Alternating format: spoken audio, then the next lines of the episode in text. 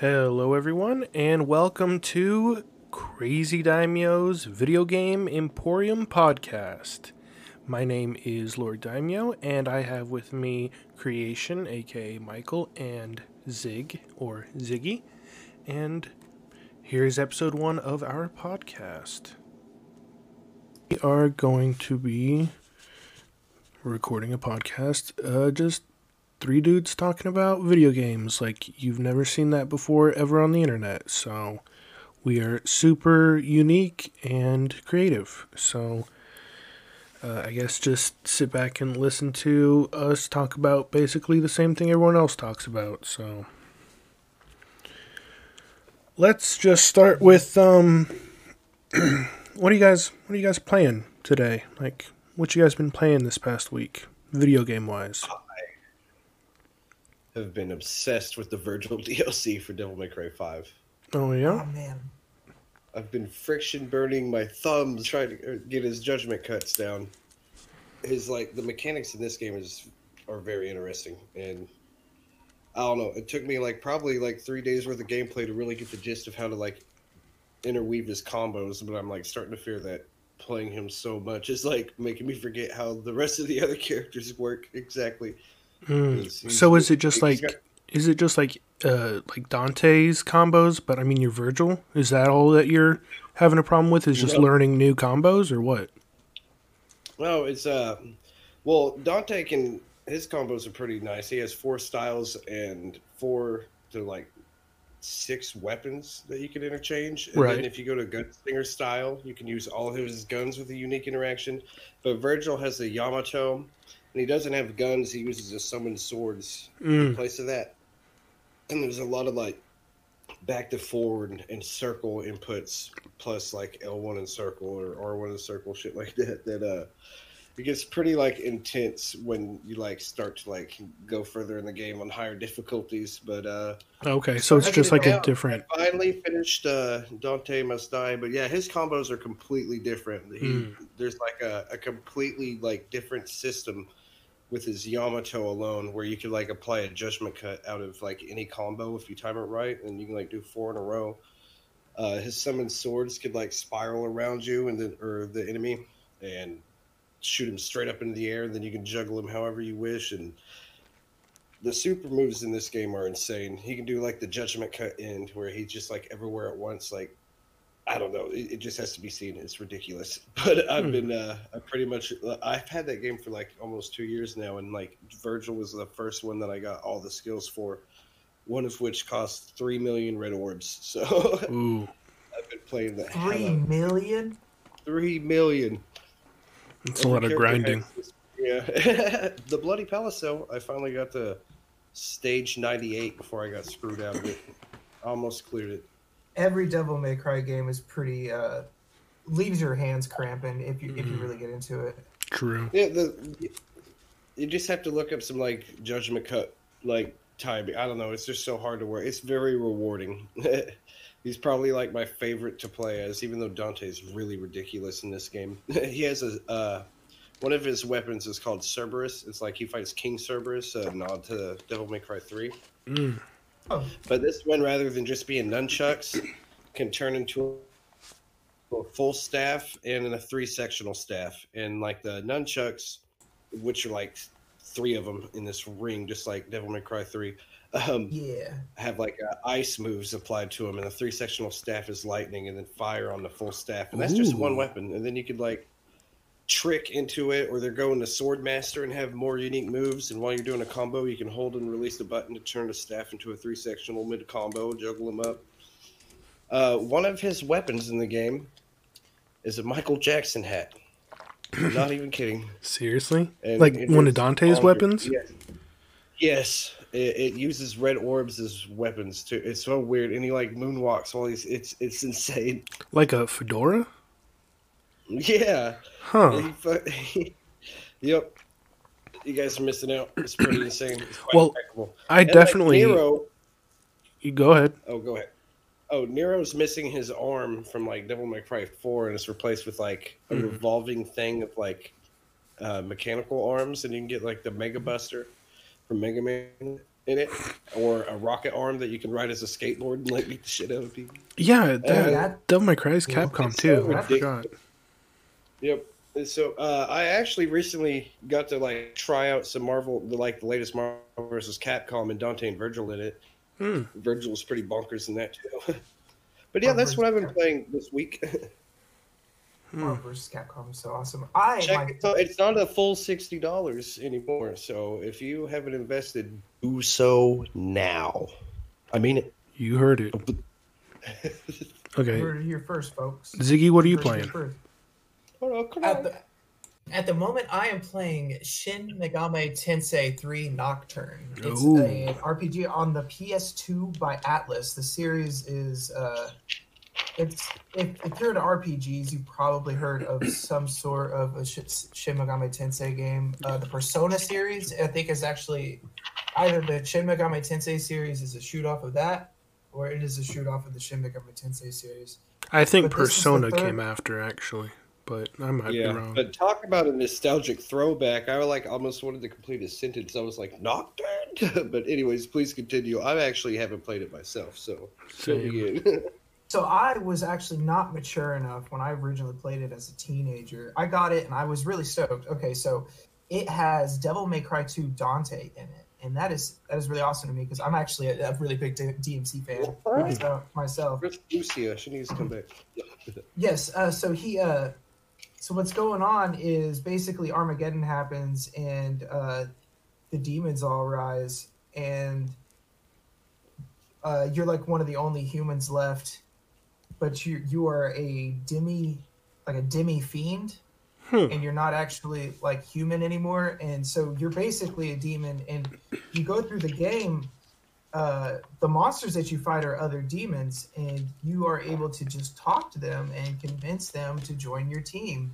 And some of them uh, don't, and some of them will only if there is like another uh, demon of their like race on your team. They're like, oh, I see you already have like another fairy here, so obviously you're like cool with other fairies. You're like, so I'll I'll join your team and that's cool. So it's it's like Pokemon in this aspect where there's like over over a hundred of these monsters that you can get for your team, and in the and this is like now it's like Final Fantasy in the sense where in in the middle of a fight you can switch between any of them. Mm. You can you can you can swap them out, and uh, then there's also a a guy where who fuses these monsters and so the guy who fuses the monsters, you can create new monsters that you will never ever be able to convince because they're just like so like primally like I'm a demon, you know, like they're not gonna like they, some of them don't even like talk. Like you try to convince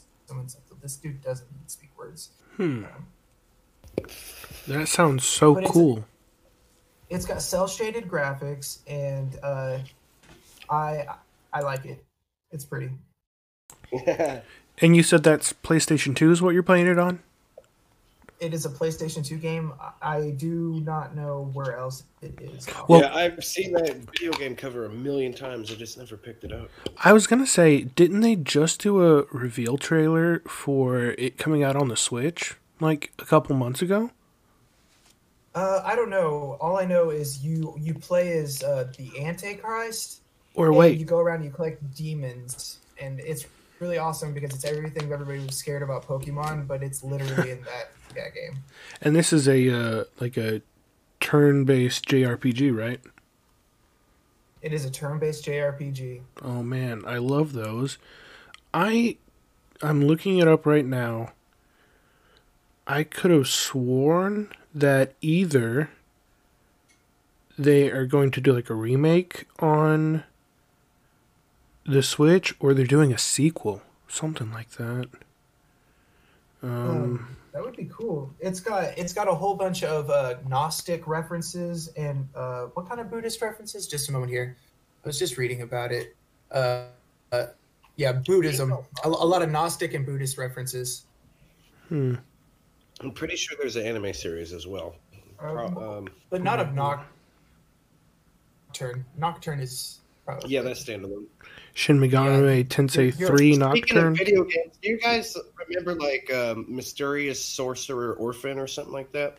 Yeah. They're like just released like an anime series again or something. It's crazy. Like just this year, I'm like, whoa. Yeah, I'm not Before finding they- anything on the Switch, but I, I could have swore they just had a trailer for it a couple months ago. Either I think it's a Scion remaster. Sorcery, That's what it was. Scion of Sorcery. That's what it was. Sorry. also, uh, I'm excited for No More Heroes 3. If you guys haven't seen the Mhm. trailer for that, Oh, me too. look up too. No More Heroes 3. Oh, me too. Well, I have been playing Dragon Quest 2, and that's a uh, a JRPG also. Um, they just uh, did like remasters or remakes of the first three Dragon Quest games for the Switch, with like new uh, art or like up to date art, so it's not like horribly like Famicom looking or Game Boy Color looking, and like new music and everything. It looks really really good. Um, That's so awesome. but I had just finished Dragon Quest One uh, a couple weeks ago, so I started two, and I am liking Dragon Quest Two so much more than one because in the first one you're only one hero, and all the monsters and stuff you come across are just one, like so it's just a one-on-one fight. The And- whole game? The whole game is just like one. It's just you versus one monster. Yeah, but I mean it was the first one, so it makes sense. But on this one, on the second one, you get a party with two other people, and like the monster encounters are like up to eight. So it it just brings a Oh, whole new variety to it that I, you know, didn't really appreciate until I went back to playing the first one and then to the second one. So did the first one take you? The RPGs are usually pretty long. yeah, the first one actually wasn't that long. The hardest part about it was um, it was really cryptic, and you just had to talk to like every villager in every town, and one of them would say, "Oh, I heard there's a thing south of this town," and you just have to go there and just find whatever he's talking about. You have no idea, and that's like the only way you can progress through the game. And the second one is like that too, which is kind of annoying, but that's kind of how older games were, you know. I, I want to play more Chrono Cross.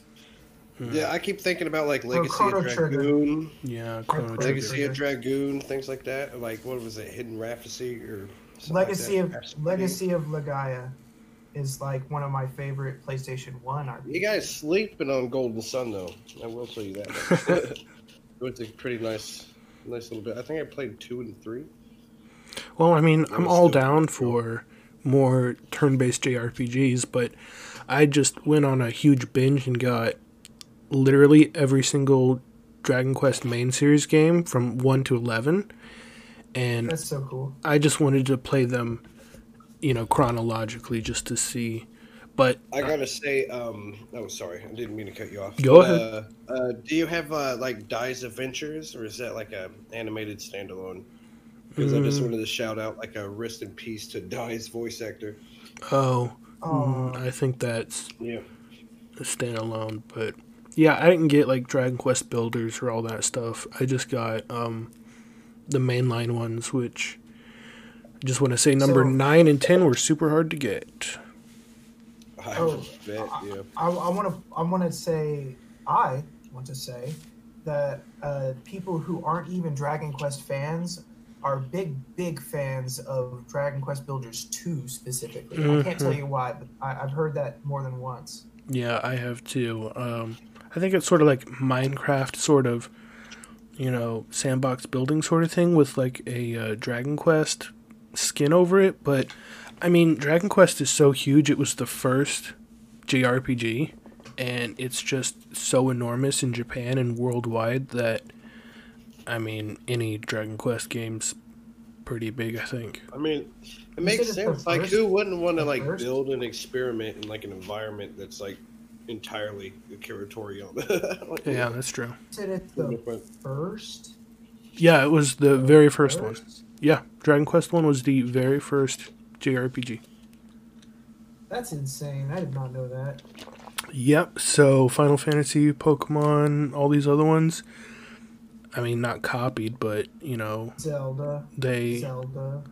Uh, Zelda's not a turn-based RPG, but Yeah. I mean, yeah, I'm sure uh, Western RPGs, uh, I Big guess, influence. sort of took influence from it, but I mean, Dragon Quest took it from uh, Dungeons and Dragons, you know, like everyone does. So, but they were the first Ooh, that's a good. That's a good point. turn-based uh, video game. So, but um, Uh, it was interesting. To hear what you guys were uh, were playing, and uh, I guess now we're gonna get into our main topic, which is we just wanted to do sort of an introduction to uh, for ourselves and just our sort of history of video gaming. Um, you know, consoles we had, games we played, games that made like a real impact on us. Um, just so everyone knows where we stand and what our experience is on stuff. So, um, We're old as dirt, so we know a thing or two. yeah, but not not too old though. I mean, you'll probably see, you know, just based on the first games and consoles we played, it'll probably age us. But um, I'll go ahead and start. Um, the uh, I think the first video game I ever saw was kids at the playground with their Game Boys playing Pokemon Red and Blue. And uh, I begged my parents for Red and Blue, and I got Red, Blue, and a Game Boy for my sixth birthday. for red and blue. Red, yeah, I was lucky enough to get red and blue. Well, You don't need red and blue. Yeah, well, I I primarily played blue, but you know, but yeah, everyone was playing Pokemon, and begged my parents for Pokemon. Got both red and blue, played them a bunch, and I mean the only other things, yeah, yeah, the only things I really ever played on my Game Boy was red and blue, and then Pokemon Gold and Silver, and like Crystal and Yellow. But I, looking back on it, I didn't have like hardly any other Game Boy games. It was just Pokemon. Oh wow. Yeah. I Wario Land. You're sleeping on Wario Land. Yeah, I, I barely played it, but not like as a kid. Um, it's when Wario took over the Mario universe. I'm sorry. no, yeah, I, I yeah I remember. Big deal. It's, it's a big Oh, I know. okay? Yeah, he was. Yeah, it was. A, Super Mario. It was Super Mario Land One, Super Mario Land Two, and then all of a sudden it was Wario Land, Super Mario Land Three. Like um i don't know it was pretty interesting uh what daimyo said because it's so similar to mine like i never even heard of pokemon and then one christmas my mom gave me blue and yellow i'm Hmm. like cool and then that's kind of how I ended up getting acquainted with this Blue stuff. and yellow. What? What is up with people getting? Okay, so I got both of. I got like three of them at once, but it was like years after they came out. oh well, what I was gonna say is yeah, when I was six, I got red and blue, and then I think for the next like the following Easter is when yellow came out, and I demanded yellow version for Easter. So, and then like Easter. Yeah. yeah. Yeah, yeah. I well, I was like, I want this game, and they're like, can you wait? it's a you know, holiday present. Yeah, can you wait two, you know, three weeks for Easter? I'm like, I guess, but I, I guess. I, if I have to, you know. I mean, I guess. But uh, but then after the Game Boy or during the Game Boy, really, um, I had like two friends who had Nintendo 64s, and I would see them play uh, Super Smash Brothers and Super Mario 64, uh, Donkey Kong 64, Majora's Mask. Um, magical, magical games. so I demanded my next birthday to get a Nintendo. Actually, it may have been for Christmas. I may have been screaming it that I got a Nintendo 64. But I mean, the uh, big but the big games I played on that were like Pokemon Stadium 1 and 2, uh, Super Smash Brothers, of course, and Donkey F-Zero Kong GX. Country. Nah, and that's on the GameCube, my guy. Oh, sorry. Uh, I I have her. F, I have the F Zero game for the. There's there's three. There's Yeah. basically three. There's F Zero, there's X, and then there's GX. I have F Zero X, but I don't I don't have the Super Nintendo one, which is super weird. Hmm. I have the other ones. I would think that I'd have the Super Nintendo one. Yeah, I've got X on Virtual Console, and then I've got GX on GameCube. But actually, I I've got the first one too on Switch because it's free. Yeah, I I sold GX to Dave, and I was like, Dave, if you're trying to test a GameCube, put this game in because this game has the best soundtrack, Dave. Oh, that's true. That's true. But that actually leads me to the next console I got, which was I don't know, may have been the Game Boy Advance, and basically all I played on that was, um, like Ruby barely, and then Fire Red and Leaf Green on my Game Boy Advanced SP, and then I played a bunch of uh, like Legacy of Goku one and two and Buu's Fury Oh, those were great. they were great. And I really, really, in hindsight, the only thing I ever played on my Game Boy, Game Boy Advanced, and Game Boy Advanced SP, and kind of DS, were just Pokemon. Like they were just p- Pokemon consoles for me. But um, then I got a GameCube, and man, I played, I played my first GameCube so hard it like burned up and died. Really? Yeah, I just by playing it, it just Farming that Mewtwo. it just stopped working. And so I had to go without a GameCube for like a month because it was like a month until Christmas. And then I demanded a second GameCube. How do you always demand things as a child? Like, was I've never, that never worked for me. He was like, boy, Have if you, you don't. have you have you met his mom? Yeah, I said I You need Mom? She's gonna she's gonna give you crap every time you ask for anything. You're gonna go, why do you need this? And he's gonna go, I I do. yeah, I demand it and they go, "Oh, okay." yeah, you just have to demand. But man, I played that GameCube so much so hard. I I played Melee. I played Luigi's Oh, Mansion. played, I played Melee so hard.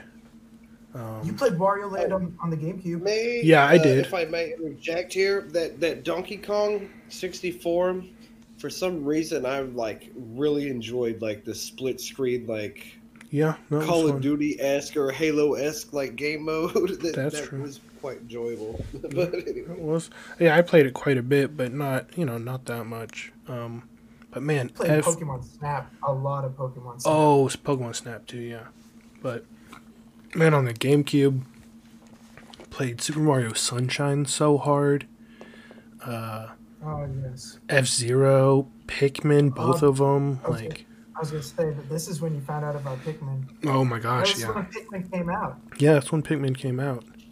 Man, I still to this day, the best games that ever came out were on the GameCube. I mean, Metroid Prime One and Two, Pikmin One and 2 Luigi's Mansion, Sunshine Melee, like F Zero GX, Star Fox Adventures is actually pretty good. Like, It's funny. It's funny because there's also a whole lot of like like every single game that was like the worst on the PS2, the GameCube also got.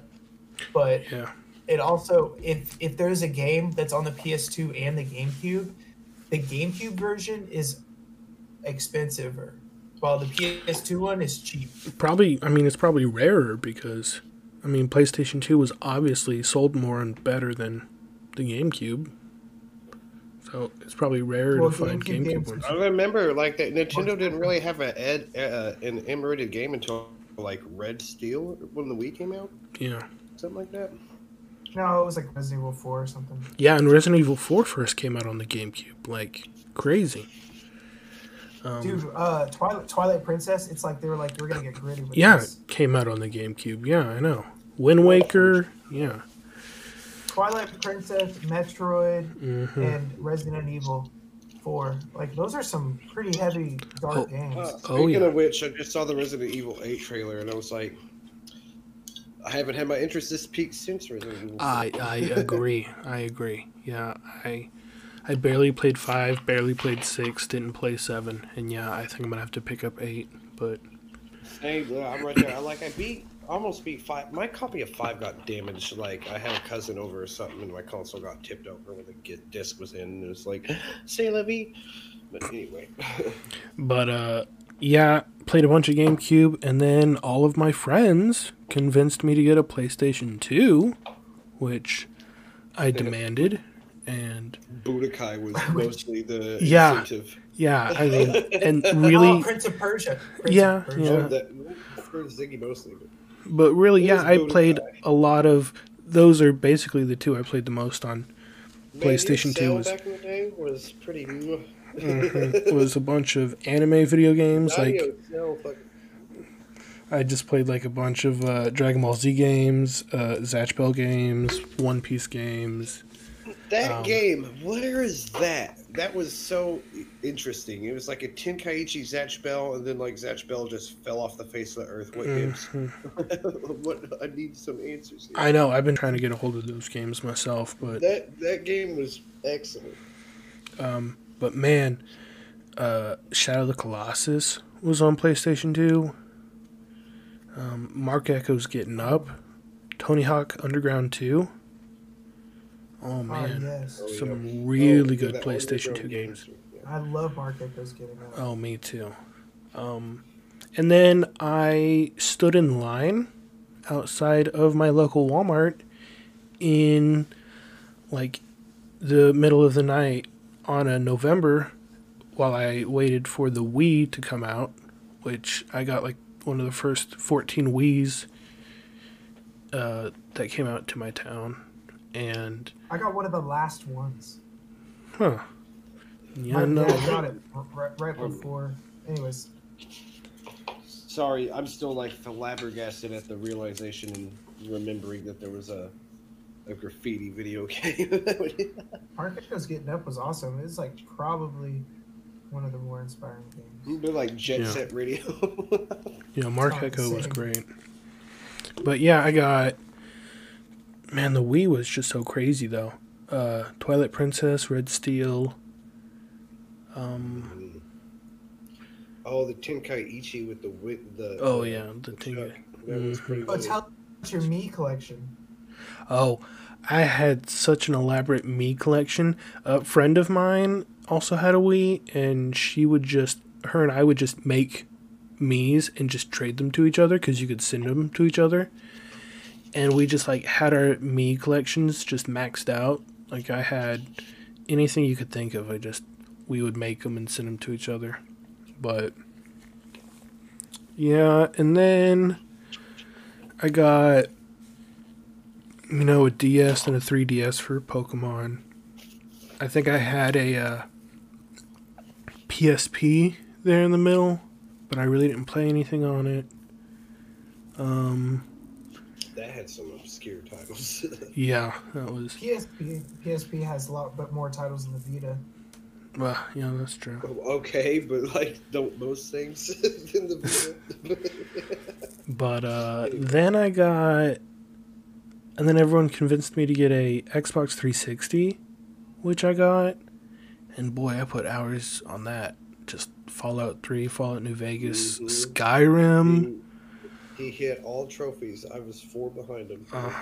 He said, That's- "Bink." That's really what drove me for trophies and achievements was that Xbox 360. And then. It, as soon as I got a uh, PlayStation 3, I went crazy. But I got a PlayStation 3 like as soon as the 4 came out. And then uh, I got like um, Infamous 2 and stuff on the PlayStation 3. Not a lot of stuff. But then like a year after I got the PlayStation 3, I got a PlayStation 4. And oh man, that's that's mostly what I'm playing on right now is uh, God of War and Bloodborne and just endless endless amount of things I can't even name. I need Bloodborne. for various reasons. It's so good. Um, and then I got a Wii U, uh, just for old stuff, and I of course have a Switch for Breath of the Wild and Pikmin and The Switch is so important. oh, the Switch is great. It's really it's just so nice having a such a high quality like console that you can take with you because I mean, I had a I had a 3DS, but I only really played besides Pokemon like two other games. And now having the Switch that has just so much stuff is just so nice. It really is. Yeah, it's hard to admit it, but like some consoles don't have like that many games that are great. Unless you're like a complete nerd like I am, and I, I for a while there I was buying PS2 games and I was buying like eight of them and I wouldn't play them for months. and you just randomly look at it, and you're just like, I'll play that shitty game I paid two dollars for like a month ago, Yeah. and you play There it for was a lot five. of releases like you get the PS2 with the ATV Off Road Fury, and you get to the bands like Korn because they had that one song. Oh yeah, Yeah, that's my Uh, thing with consoles is I, I look at the game library and that's that's kind of what I judge them off of. That's why I prefer PlayStation over uh, Xbox is because they the PlayStation exclusives are just so much better and there's just so many more that why would I get an Xbox, you know? I'm in the No, same boat. like, for I, me, like had an, I had an Xbox 360, so I, I went, bought one. I went for the 360 for like Star Wars, uh, Force Unleashed. Uh, damn, I can't talk. Pardon Well, me. But, actually, uh, Michael, why don't you just go ahead and start with yeah, your whole I'm thing? just gonna go ahead and get there. But uh, yeah, um, so the first time I saw a video game was probably a tie between my father getting down on some Killer Instinct, or uh, both of my Mm. parents like dicking off with some Super Mario 2, baby. but uh, yeah, um, I did, it took me a long time to really get a console or anything like that. I remember getting a Game Boy at one point, one Christmas, when I was probably like six or seven years old. And then one Christmas, I was gifted a blue and yellow version, all on the same day. I'm like, both of them, two, and uh, man, I swear that was like game over from there, or continue, however you look at it. But um, Right. um, oh, those games went through so much. But uh, I remember like I wasn't really sure what I was doing, and I literally like beat the whole game just by grinding the Squirtle. like I first picked. Okay, the first starter Pokemon I ever picked was Squirtle. Not really my affinity, but I went with it. But like I remember, by the time I got to the SS and I had like a Blastoise, which is kind of ridiculous yeah, if you look at it. I yeah, it's a little like, over leveled, yeah. yeah, like I went deep. But uh, yeah, like and just to go off of Generation One, probably the one that uh, Generation One and Two, probably my favorite. Yeah. But I was really into like champ or champions. Jesus Christ, League of Legends, no. But um, uh, Pokemon like uh, Golem and Alakazam and like just a handful of those that required like required like trades. And then you had like even more complicated like formats to that when you had to like get a Steelix and like a Scizor and shit Yeah, like that. that was crazy. But um, anyway, started with Pokemon, things like that. Uh, unlike Daimyo, though, I ended up getting into a slew of like Game Boy games. Like I had like the Bugs Life Game Boy game. I had Tony uh, Tony Hawk's Pro Skater Three for the Game Boy uh, Advanced. I think that was like I played the hell out of. Um, but uh, anyway, uh, just to go back a little bit, when I was five for my birthday, my dad tried to get me a PlayStation PS1, uh, and it ended up getting robbed like Ugh. five days later. And I didn't see a console for a long time. And then we ended up getting a Sega Genesis somewhere along the line. I played like uh, Altered Beast, uh, Sonic, Sonic 2 a lot.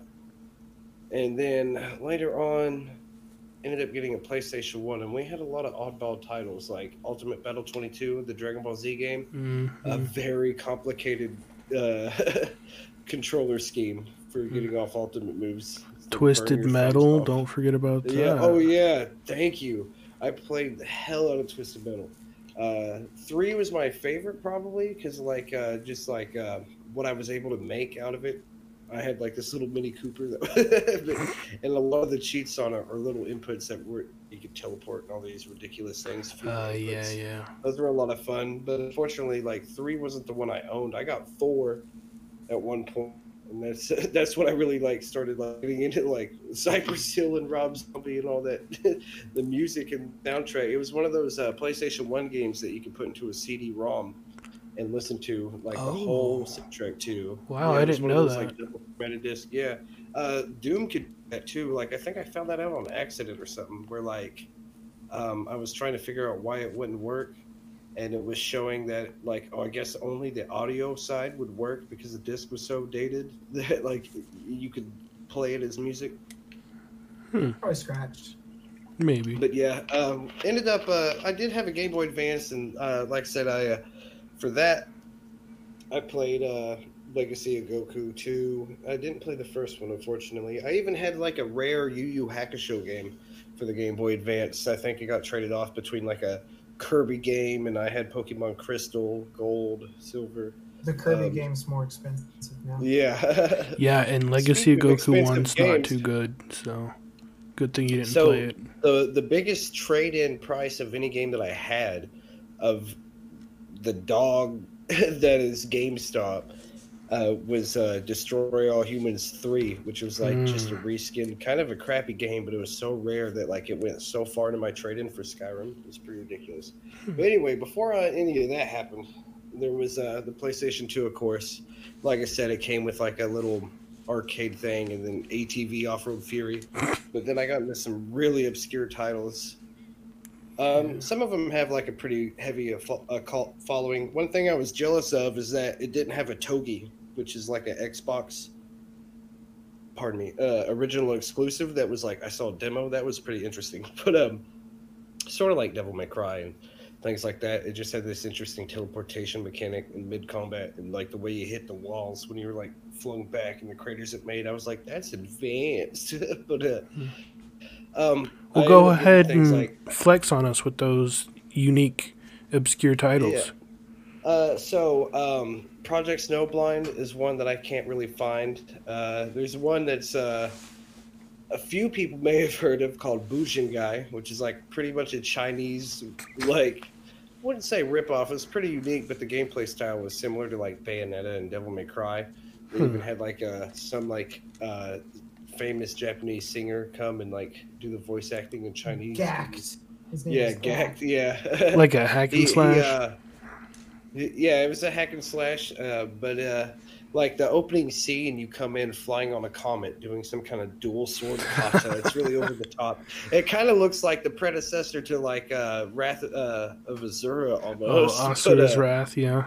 yeah, oh my Asura's god, you can, okay, go. I have I have to interject. He's hyping this game up far too much. It is not as good as he is saying it is. Hey, if You for do the come in- Nostalgia. my Come in childhood- on an- Yeah, nostalgia Yeah, on an can.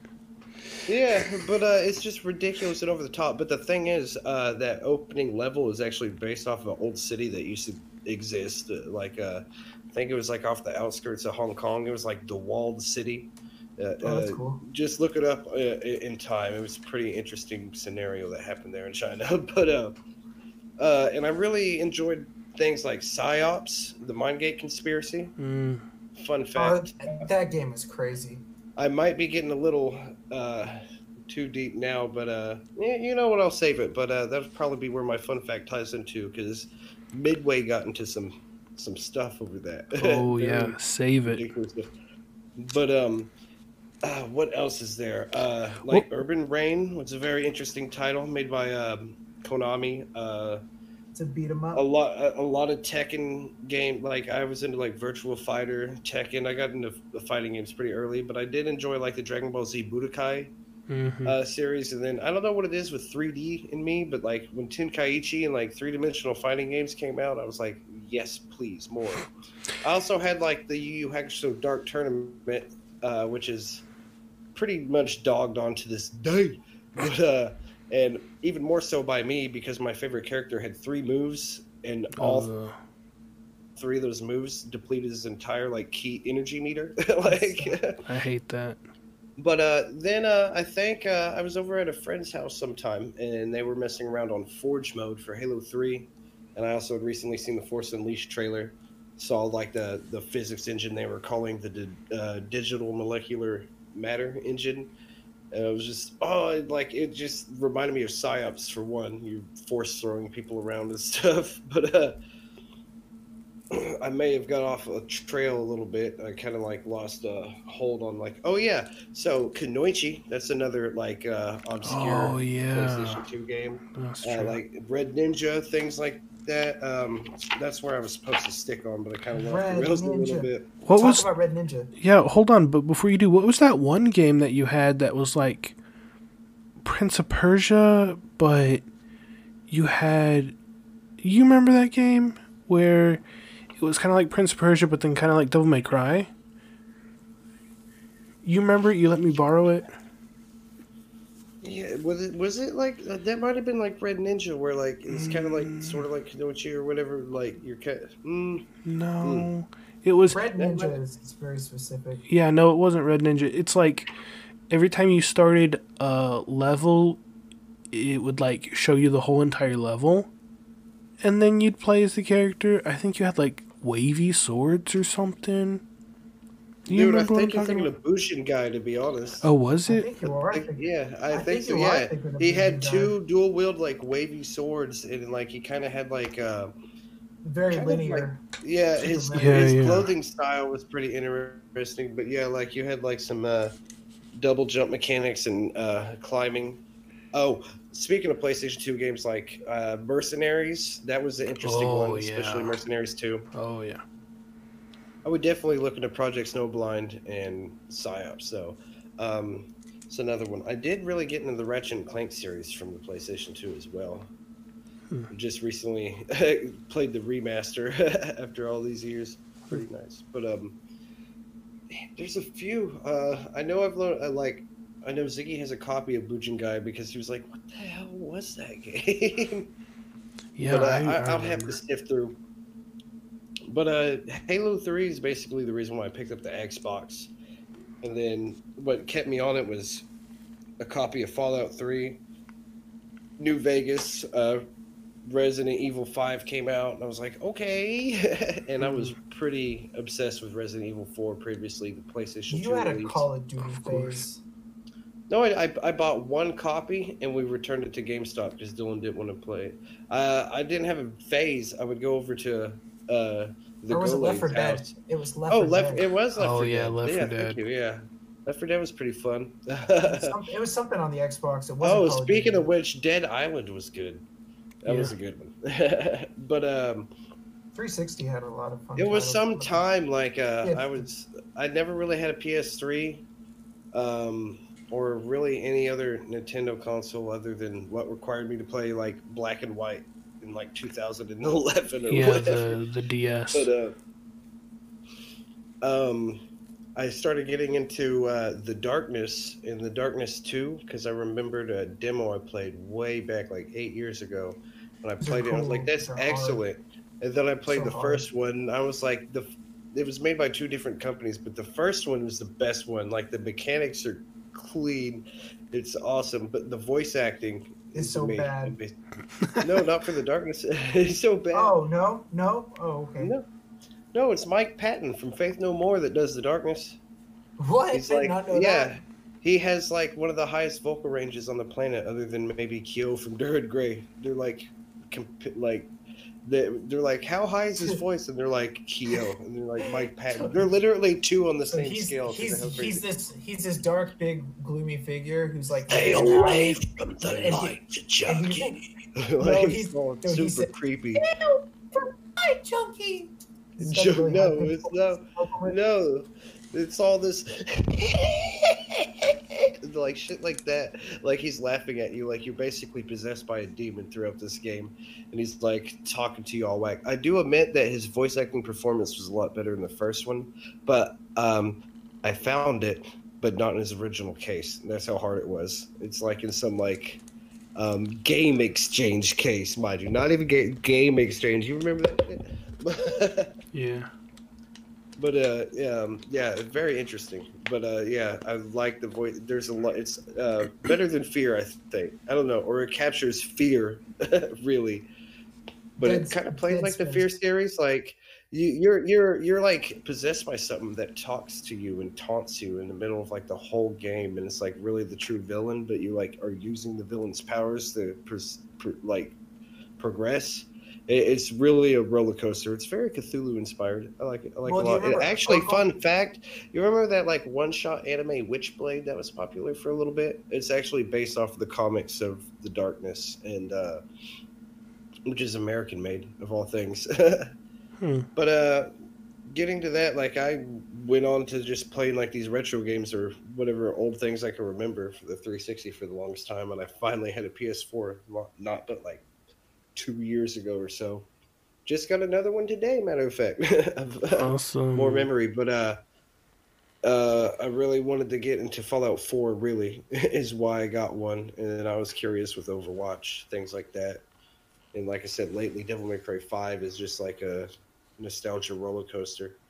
Like I haven't seen this character return to a video game since Devil May Cry 3, and that came out when? Oh yeah. But um, yeah, and uh, I do uh, enjoy a lot of GTA Online shenanigans. I only recently played like this uh, last February, which is uh, a seven-year-old game by now, but uh, I've been Yeah. enjoying it, you know. Uh, but uh, that's about it for now. Like, um, I unfortunately I really enjoyed Nintendo titles, Smash especially. Uh, but I never really had the opportunity to own one of those consoles, not even a Wii, anything like that. But uh, You still have time. 'Em. You still have time. You can still get one. yeah, They're uh, Wait. Wii's are super cheap, and nobody wants actually. Actually, uh, what is it? Oh, and by the, I Not am a the- Kirby main when it comes to Smash. Kirby main, by the way, if anyone was curious. Do you do you do you want to know something, Michael? And this is gonna make you feel like you're you're not. No, I want to be ignorant. I'm going to be All ignorant right. now. No, All I'm right. kidding. Go ahead, shoot, shoot, brother. You're gonna wish that you stayed ignorant. Okay, so the guy the guy who made Super Smash Bros. overpowered Kirby because he's the dude who made Kirby. Yeah. Oh, really? Sakurai. Yes. I didn't even know that. Yeah, Masahiro just like- Sakurai made Kirby, and he Fun fact: tasked I had no make him. idea what a Master Ball did, so I used it on a Ditto on the way to my Indigo Oh, Plateau in my yeah. first playthrough. I remember that. Funny because like now now you could say that your any Pokemon is in a Master Ball. Yeah. True. He's like, is it a Ditto? Is it a Tauros? And What is it? Superman. Well, I like Typhlosion a lot. Well, But, Ziggy, uh, what about your yeah. uh, your history? about this man's turn? when I was a kid, my dad had my dad had a Super Nintendo and a Sega, and I got to play Street Fighter. I remember my earliest memory is like playing Street Fighter Two Turbo, and my dad whipping my ass with uh, E Honda.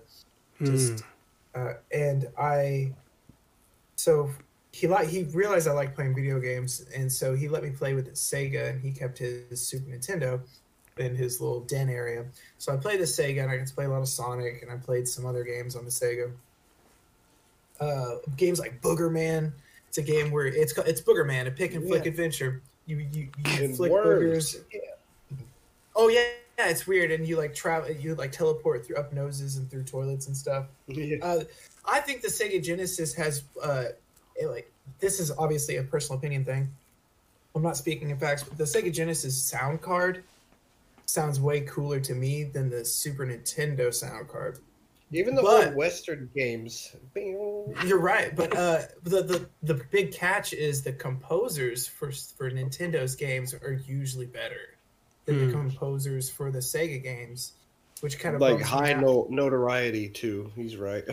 like it's just it's just what it is what it is but like what's cool about sega genesis games is like since you don't have these like crazy composers you have like you're like basically like high-end djs that are like i'm gonna compose this techno song for this one fight and so like streets of rage if you go listen to the soundtrack for streets of rage 1 or 2 uh, you're gonna think that you're listening to like a, te- a techno album it's really great um, a lot of these uh, Sega Genesis. One, thing I like about the older generations is that you can go and listen to the soundtracks in the options menu. You can go just pick a song and just let it play in your room while you're drawing or doing Um, so after getting, have it, I had this Sega Genesis that I was playing for probably about six or seven years, and then uh, probably about probably for about three or four years, I was asking for a Nintendo 64. And I, when I finally got one, I got Pokemon Snap with it, Mm. and uh, I, I played that game so much it was crazy. But um, let's see here on the Nintendo 64. I had a whole lot of fun because of the fact that the graphics were so crazy. They were. It was Um, insane. It wasn't. I don't think. I don't think that the graphics were great, but it was like how crazy it was that the graphics were the way they were. Yeah, And the then- jump. The jump was huge. Yeah, it it was it, it was weird because like looking back, I'm like totally more interested more interested in pixel art. Um, let's see. Uh, so after the Nintendo 64. Oh, I actually I want I want to point out like a few Nintendo 64 games that I really like. Yeah, you only said Pokemon Snap. Yeah. Yeah, I was like, Oh, That's all That's you all I- play? I gotta say though, I totally forgot to mention that I beat Metroid 2 on the Game Boy. Like I Oh, that's- had that, and I played the hell out of it. It was so hard and so scary. That's redeemable. Okay, Yeah. so um Paperboy on the Nintendo 64 is actually a very well made game. Uh, every level has a whole whole bunch of weird little things that you wouldn't notice until you throw a newspaper at it. Um, Hmm. uh, there's one level where He was a you boy, remember? it's a Halloween level, and uh, there's like, I don't know, there's just all these all these terrible things that can happen to you if you're not paying attention. Uh, one of my favorite one of my favorite team deathmatch like first person shooter type games way before Halo was Turok Rage Wars, and it's like aliens and shit That's sounds good. It's- yes. it's so weird. Uh, but one of the, uh, I'm gonna do an honorable mention real quick before I point out one of my most favorite games. But Star Wars Episode One Pod Racer, it's one Ah, Oh, of the mm-hmm, the mm-hmm. coolest, one of the coolest That games that was dropped. But uh, one of my favorite games that nobody talks about ever on the Nintendo 64 is called Goemon, the Mystical Ninja. Oh yeah, I've heard of that. Whoa. Very briefly, yeah. Okay. He's a character that should be in Smash Bros, and it sucks that he isn't. Well, Man, the things you're could talking always about be. reminded me of like an important. Like I was talking about GTA earlier, and I forgot to mention like this is my first title since the PlayStation One GTA Two. I'm still. it was like that was my first experience before that. And Turok, damn. Thank you. Yeah. Refreshing Um, the old noggin. But Goemon the Mystical Ninja is really great. I want to talk about it real quick for just a second because of the fact that it's special.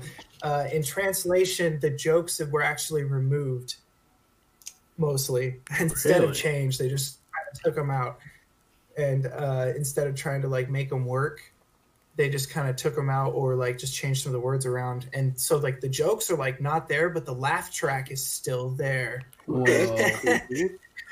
so so you'll be reading stuff and then a laugh track will happen and you're like what? So but like weird. in the japanese version they in the japanese version they actually said stuff.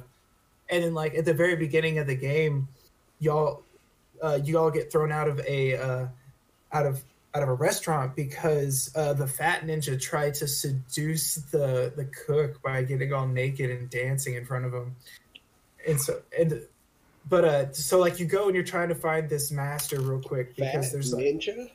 Okay, yeah. All right, hear me out real quick. This is the plot. The, this is the plot. Uh, aliens invade and turn turn Japan into a a theater, and you have to go and like find this this wise man, master dude. You get to him, and his house is on fire, and he gives you this giant robot. So all of a sudden, you're in a giant robot, and you have to fight this giant uh, sumo guy. And so it's really cool because you're doing this uh, kind of like Legend of Zelda Ocarina of Time type layout, like third person, and you're whacking stuff and you travel all the way over to this guy and you're like expecting, you know, to talk to him and stuff. All of a sudden it's a giant robot fight. And you like never would have expected it in this like 14th century or whatever 15th century Jap- Edo. It's the Edo period. What what what period of Japan is that? Like, Not too far, actually. yeah, 12, 1300? Okay, okay. Well, it's there's a giant robot and he looks like he's made out of cogs, like just straight cogs and like um like oh like just cogs. It's just a ridiculous like amount of like complex cogs. It- it's really cool because they actually hired some dude to do uh, a theme song for this game. The game has a theme song with words and everything that plays when you turn it on. And at first you think that you have a Japanese version of the game, but nope. It's just they left the song in Japanese. And then whenever the robot you're fighting as a robot, there's a whole cutscene and it has its own theme song. And it's super great. Uh, so yeah, that's Goemon the Mystical Ninja. That series is super slept on. But uh, that's the Nintendo 64. After the Nintendo 64, I had a huge PS2 phase, and I, I have such an ex- I have like probably uh, 50, 50 or 60 PS2 games um, right now. And at the moment, at the moment, what I'm currently playing is uh, a game called Nano Breaker, which which is prob- probably one of the coolest games that hasn't been re-released. Uh, there's an island of uh, it's an experiment, a government experimental island where they're testing nanobot technology, and the main computer goes haywire, and the nanobots literally use the cells in the human bodies that they're in to reproduce with the iron in their blood. Whoa.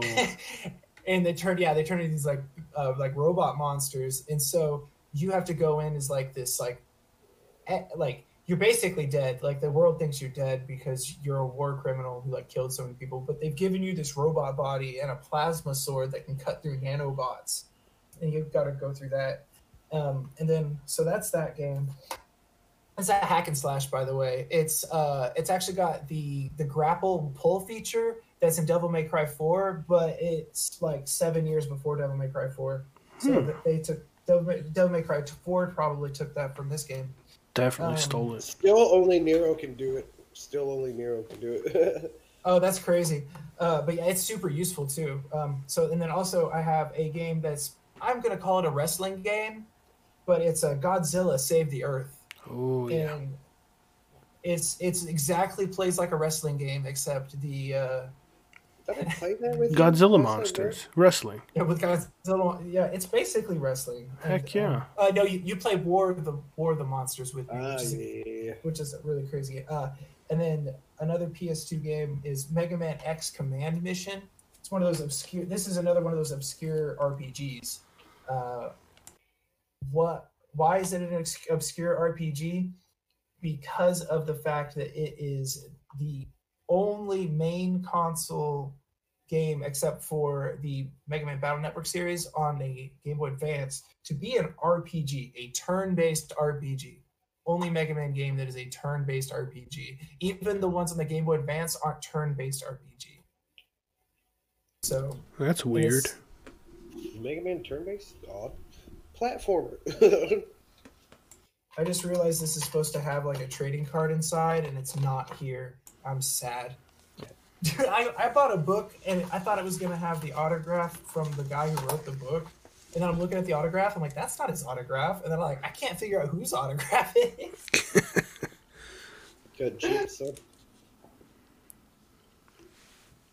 Uh, okay, so yeah, and then after after the PS2, I went to the 360, and on the 360, there's a bunch of really cool games. I'm a huge fan of hack and slash adventures and platformers. Uh, Hmm. Beat 'em ups are also cool. Anything with combos and action. I love fighting games as well. There's a whole bunch of cool games on Soul the 360. Calibur is what you were on right there, yeah. I was on some Soul Calibur on that. Um, uh, I can't off the top of my head. The only cool a few games that I can think of is Nier, which is really cool because Automata came out, and I actually haven't played that.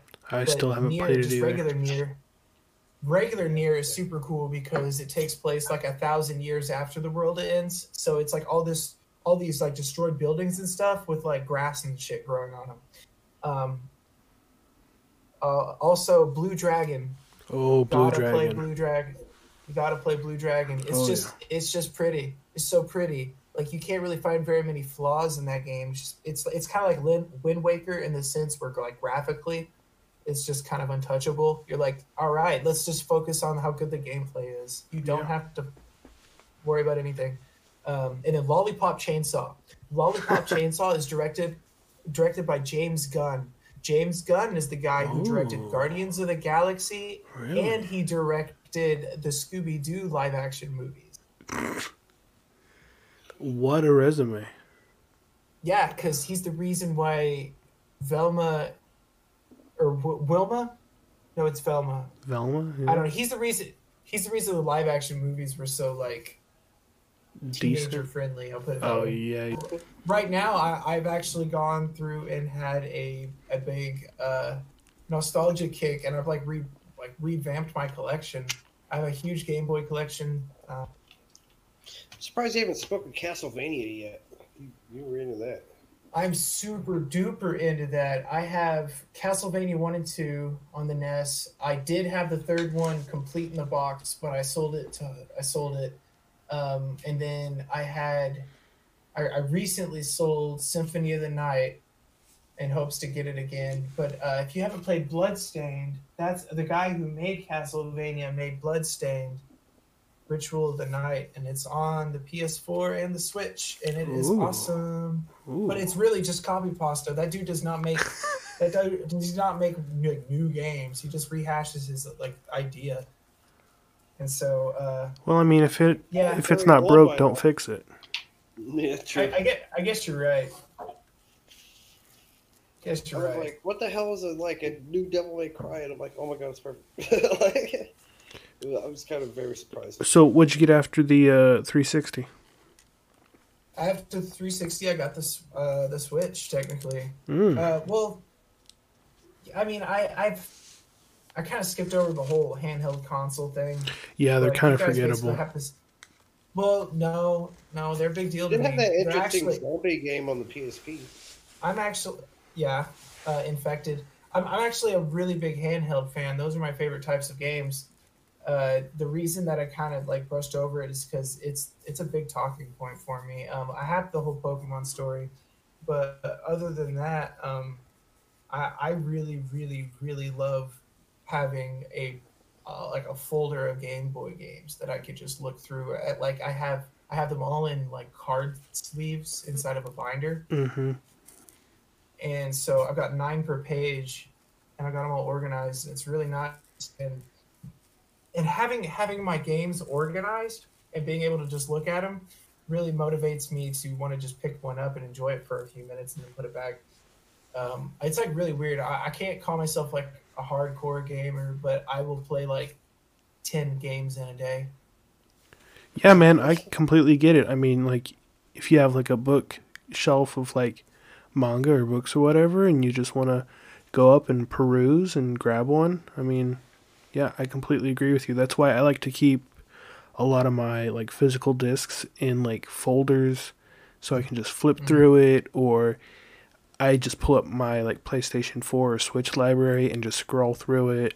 So yeah, I completely know what you mean. Oh, oh, hey, uh, forgot to mention a PS2 game, and this this is really important. I did not know about this game until recently, and that's what kind of the cool thing about like getting back into uh, consoles after being out of like out of caring for them for a while. hmm But uh, there's a, there is a game called Jaws Unleashed on the PS2, and Jaws Unleashed is Grand Theft Auto for sharks. They just made another version of that here recently. Like, What? What Really? Yeah, they just made another Grand Theft Auto Shark game. Like, Was it- just recently? Damn, what Is is, it it called? is it Jaws? Is it Jaws? No, it doesn't have Jaws in it, man. It's called something else, and like the shark gets upgrades and shit. It's weird. Oh, that's cool. In It this game, crazy- in- yeah. in, in, in this game to heal yourself you have to bite onto something like a fish or a person and then you have to use the analog stick while, while you're holding down the a button to like keep your mouth closed you use the other uh, the right analog stick to shake your head left right and that heals you as long as Wow. you're able to, like yeah you have to like kill stuff and then like ram your head into boats and like sink ships. And, oh and crush docks. Like you take out the people chilling on a dock and you're gonna like uh, torpedo underneath the the dock and like knock out the support beams and people fall into the water and then you're like om nom nom. Or or you're feeling feeling froggy. You jump out of the water you just get somebody who's sitting on the side of the dock and then you have to hurry and try to get back in the water. Okay, you so you can Ziggy, beach, look can beach yourself Uh, the the game that came out last year is called Man Eater, and I guess it that must be the Oh, spiritual yeah. successor of what you're talking about. oh cool horror manga called man-eater it's a short story but it's really good it's ironic iconic Hall and Oates, she's a man eater. Well, But, uh, yeah, so, I yeah, cons- uh, it's I don't know. I could keep talking forever about that shit. no, yeah, I know what you mean. I I've wanted to also been getting back PS2 into. game like Tribes. What? Tribes, you remember like Tribes 2? That's like really. Mm. Sorry, I didn't mean to interrupt, but I was like, I keep thinking of all these old titles as we reminisce together. Oh, I know what you mean. Well, we could probably do one like on just like old games, like future episodes. I don't episodes. really Like, have possession of my PS4 or PS2 collection, but I still have a lot of hard copy 360s, 360 Really? titles I can go through. Hmm. Yeah, quite a few, and like some of them are pretty random. Have you ever played The Damned? no, but I know the title. I can see the title in my head as you say it. The guy with the leather coat. Yeah. He fights. Oh, he fights demons with the Manhunt. What about Manhunt? That shit. I can't believe they put the second one on the Wii. I was like, have you not played the first one? That one traumatized me. I You- just played it. That I, I couldn't get into. I couldn't get into. I have I have it. The Dude, like, uh, okay, so oh, the suffering's kind of like that too. Like the Fear series, I never played too, but it's like such a solid reference. It's like kind of like almost as like iconic as like the Metro series and shit like that. But, uh, but like Manhunt was crazy. i i used like wire to decapitate a guy, and I beat another guy into submission with the guy's severed head. Like, and then they released a version for the Wii, and I'm like, how's that going to play out, Nintendo? How was that going to play out? Man, i was just a game. Nintendo boy. I didn't play none of those violent games. yeah, I was kind of like pretty exposed to some pretty gory things, like Psi-Ops, for instance. Man, is Psi-Ops that gory? yes, Yeah. you could like mind control someone and then make them shoot themselves, and when they're doing it, as you're mind controlling them, they say, "Please no," or you can just telekinesis and just slap them across a wall over and over again, and there's like blood stains and everything. So you remember, like you were talking about your PS2 days. I know that you were into uh, Mortal Kombat Annihilation and Apocalypse. That same But I- era, Midway is who made Psi-Ops, and like two of the skins for Sub Zero and Oh uh, yeah. Scorpion were in that game. But uh, yeah, Psi-Ops got pretty gory, man. You could like blow heads. You could like get like blown apart, like physically with like guts and shit. It's basically a. They're like, we want to make uh, a three D, three D like a, a third person shooter, three D sort of puzzle combat game, but we want fatality like all up in that everywhere. like they wanted it to be pretty gory, like Mortal Kombat Nine, sort of. Well, I mean, I I think this really helped for like an introduction of, you know, what kind of games we're into, what we played. Um I was actually surprised. I didn't know you guys had such old consoles. I feel like a little kid having a, you know, Nintendo 64 and you guys had like Super Nintendo and Sega Genesis and stuff. So um but I think now it's time for secret fact. Secret fact time. I'm So just going to secret fact lead right into it because it pertains to the game that I was just talking about. okay, shoot. Midway Psi-Ops and such. Okay, what's your But, secret uh, fact?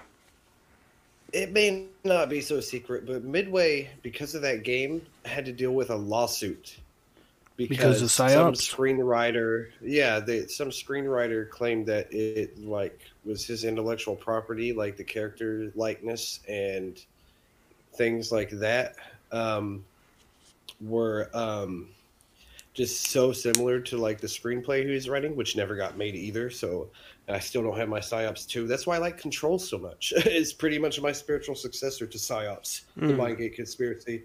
Plus, like the story is left on a huge cliffhanger. But yeah, it had some really interesting uh, mechanics. Uh, another fun fact about it, uh, aside from the lawsuit, I think uh, the they the judge in 2008 actually just made it no contest um, in favor of Midway or something.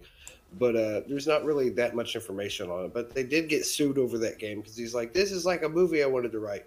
But um, the three dimensional like uh, telekinetic physics in the game uh, you're able to do what's called TK surfing, where uh, one of the crates that you can pick up and use as you know psychic weaponry, you could stand on and levitate and surf on this object that you're holding in uh, psychokinesis or whatever. Mhm. And that was a, a total programming accident, and we're like, we're gonna roll with it. Wow. And then uh, another bonus out there, I don't have the details anymore because the memory eludes me, but there was an old like combo mechanic in one of the original Street Fighter games that happened to be an error, and we're like, no, we like that. So they kind of developed a second one, I believe, to have inputs that allowed for actual combos.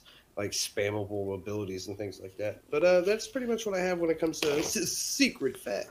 Oh, and we got an extra double secret fact there on the end. Interesting. Little Ziggy, bonus, uh, do you have a secret have a fact? double. I have a double secret fact. Oh shoot. Okay, so my Sure. double secret fact, they both have to do with Dante. Um, um, um, okay, so in Shin Megami Tensei 3 Nocturne, Dante is, is, is, is it Now really- Dante from Devil May Cry, or are you talking about the author? Yes, he is. Oh yeah, It's, it's, it's, it's, it's Dante. or the Inferno. listen, listen up, y'all. Listen up, y'all. Listen up, y'all.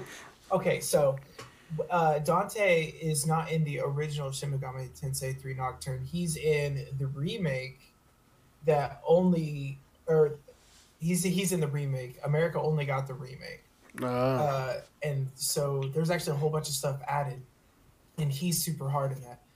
Uh, but the the real thing that I wanted to point out is a fact that I'm sure Daimyo and Michael have heard before, but I just think it's really cool. Uh, in the Devil May Cry series, uh, there was a glitch whenever they were designing uh, the fight system, where whenever they would shoot something, it would float into the air, and if you kept shooting it, it would stay there. And they decided to keep that. hmm. Oh, and also Devil May Cry. The, the Devil May Cry was originally going to be Resident Evil Four, but it was so different they they scratched that and started anew with Resident Evil Four, and that's why Dante, the original Dante, has pretty much the same face as the original Leon from Resident That's Evil Four. that's true. That's really interesting. Yeah. Huh. I remember hearing about that. in, like, And the same one- hair, basically the same hair. Yeah, he looks a white. lot like him. Yeah, that's it's basically the same haircut and everything. Really interesting secret facts. Well, I feel really bad because I only have one, but I think it's like a really interesting one, so hopefully it makes up for two. Um, so you guys know on Fallout 3 how they have magazines that you can find throughout the world, and they will give you one or two skill points for like guns and melee and medicine and you guys remember all those? Like the DC medicine journal they all had like weird names. Yeah, Grognak the barbarian. yeah Grognak the barbarian. It's one of the better ones. well um they have 25 magazines uh for each Okay. like each magazine so like every Chinese stealth ops magazine that increases your stealth there's 25 of them um except for the barter one which is Tales of a Junktown Jerky Vendor. There are only 23 in the game, but Okay. you can get the 24th if you do a glitch in Tenpenny Tower. But that still only leaves 24 when the rest have 25. Well, I found out the 25th Tales of a Jerk Junktown Jerky Vendor magazine is in a map that they didn't even use in the base game. It was like a demo map for Vault 101 and it's like empty except for like a Mr. Gutsy and like that magazine and a couple other things. But I guess they just never put that 25th one in the game and it was just in that demo map. So, interesting Oh, fact. Uh, yeah, that is pretty crazy. I remember a lot of like crazy like no clips in Fallout Three, like uh, in Megaton, where there's that uh, guy that's playing scout and sniper, and he's like his only audio when you see him is "How the hell did you get up here anyway?" Yeah. like, you get no clip to him and all that. Yeah, Fallout Three was something else. Sure was. But yeah, that I was did enjoy uh, Vegas. was my secret fact. So I didn't know that's kind of that's uh, just like I said. Like that reminds me of like a lot of things that people would find. Like I remember a lot of like uh, no clips in Tenpenny, where like there's a certain scene in the game where they play Tenpenny out to be like its own like set location, so you can like find all these little. yeah, but I mean, just like imagine.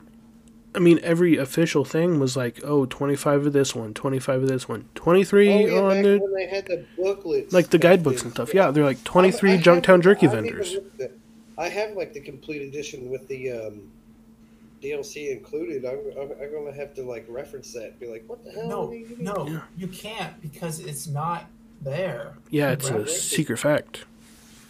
No, it's it's not in the game. With base game, you can Oh, only okay. find 23 unless you do that glitch to get the 24th one in Pin, Tenpenny Tower. And then the only way you can get the 25th one is with like like action replay or like hacking or something to get to Like, yeah. the Oh, demo one. Sharks, man.